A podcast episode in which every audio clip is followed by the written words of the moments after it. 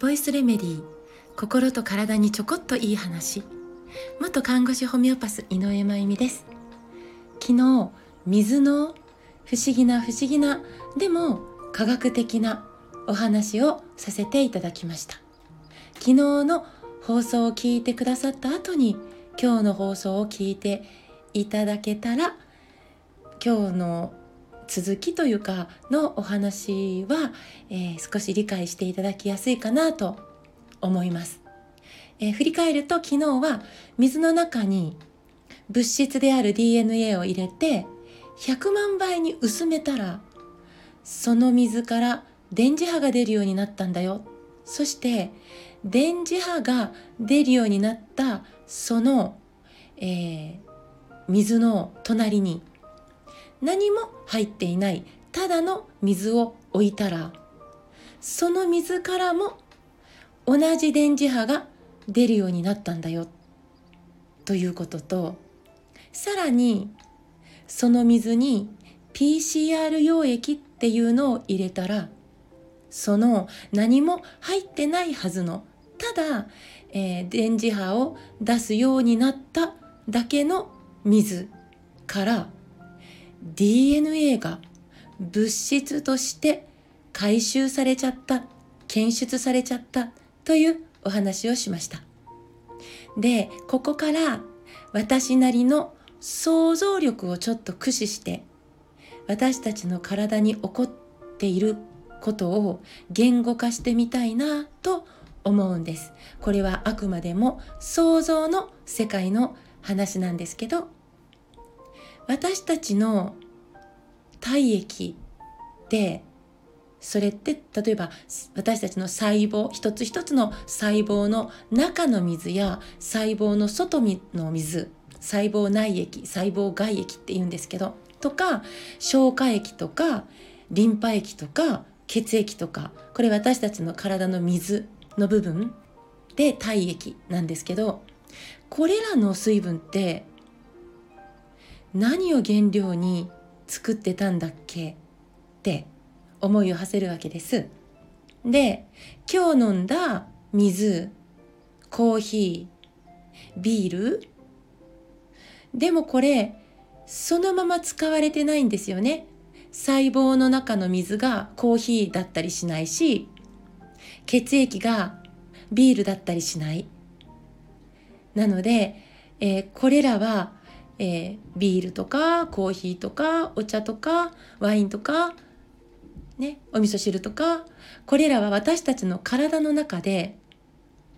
例えば咀嚼という振動とか噛みますもんね振動。ね、そして嚥下ごっくんごっくんっていう嚥下っていう振動とかそして胃の中でグッパーグッパーグッチャグッチャというかその消化という時のその前動運動というかその、えー、胃や腸がこう動く振動とかそういうものを受けながらどんどんコーヒーじゃなくなってどんどんビールじゃなくなってもともとの物質はほぼ見つからないくらい薄められて私たちの体液となってます、えー、細胞の中外。とか唾液とかになっていくわけですよね。で血液はまあまだしももう細胞の中の水とか細胞膜に包まれたねとかももう完全に完全にコーヒーじゃないビールじゃないワインじゃないものすごく薄められて私たちの体は、えー、その体液というものを、まあ、30 7兆個と言われる細胞がそれをこう保ってるというか受け取ってるというかだからこれって私たちの体ってさっきの、えー、研究の結果のように薄められちゃってるもんで電磁波を出しているんじゃないかなって思ったりするんです。さらに水分だけじゃないコーヒーやビールだけじゃなくって今日食べたお肉とかお魚とかお野菜とかお米とか果物とかね、姿形は全て違って味も様々に違ってなんかいかにも、えー、物質を取り込んでいるように思いますよね。タンパク質炭水化物ね。それが栄養として大事だ。やそれももちろん間違いじゃないですよ。もちろん。なんですけどもしかしたら魚の中にもある薄められている水。お肉の中にある薄められている水。野菜の中の果物の中の薄められている水。その水を受け取るために私たちはお肉や野菜を食べているのかもしれないなって。タンパク質炭水化物脂質じゃなくてメインは水。ね、でさらに言うと、えー、そこからも出ているんですよね。電磁波が。魚の中にある薄められた水からも。お肉の中にある薄められた水からも。だってお肉の中の例えば、えー、細胞のね、えー、液体が牧草の緑色の、えー、草の匂いのする水ではないわけですから、ね、えそうやって薄められて薄められてっていうものはそれぞれに電磁波が、え出ていてそれを私たちは実は一番の、えー、エネルギー源として食事というものを通してね受け取ってるんじゃ。ないかしら？って。自然界のさまざまなそのさまざまな水とそこからの電磁波を受け取って私たちは自分たちの波動電磁波を増幅させてその波動が作り出す物質によって肉体という私自身を維持できているんじゃないかな。だってそのまその、えー、昨日もお話しした研究結果では電磁波が出るようになった水から、えー、DNA が物質として後からだって物質として後から、えー、それが、えー、回収されたわけですから先にあったわけじゃなくて先にあったのは電磁波だった。だから私の髪の毛や皮膚や爪や胃や腸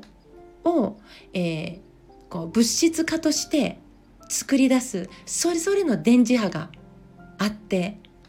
えー、それらが自然に健全に私の体の中でその電磁波というものが出せているっていうことで物質化は健全に維持できるんじゃないかなって思ったわけです。なんか変なこと言ってますかね。だから、うん、魚や肉や野菜や果物が抱えている水のことも私たちはもっと考えなくちゃいけないのかもしれないですね。ただ口に美味しいかどうかとか栄養価が高いかどうかとか見た目が綺麗かどうかとか鮮度がどうかとかそういうことだけじゃなくてさまざまな汚染物質とかマイクロプラスチックとか農薬とか除草剤とか添加物とかそれらが水の質を変えてしまう。そのことでもともとあった電磁波とは違う電磁波に変わってしまう。そんなものが私たちの体に入り続けた時に私たちの体ではこれまでと違う肝臓や胃や皮膚や子宮や卵巣を作り出してしまうかもしれません。水を守ること水源を守ることすべての生命体に優しい方法を考えることものすごく大事じゃないかなと思います2日間なんかとても小難しいことをお話ししてしまいましたまた明日からはシンプルに、えー、楽しい内容でお届けできるように楽しく頑張ります今日も最後まで聞いてくださってありがとうございます。また明日お会いしましょう。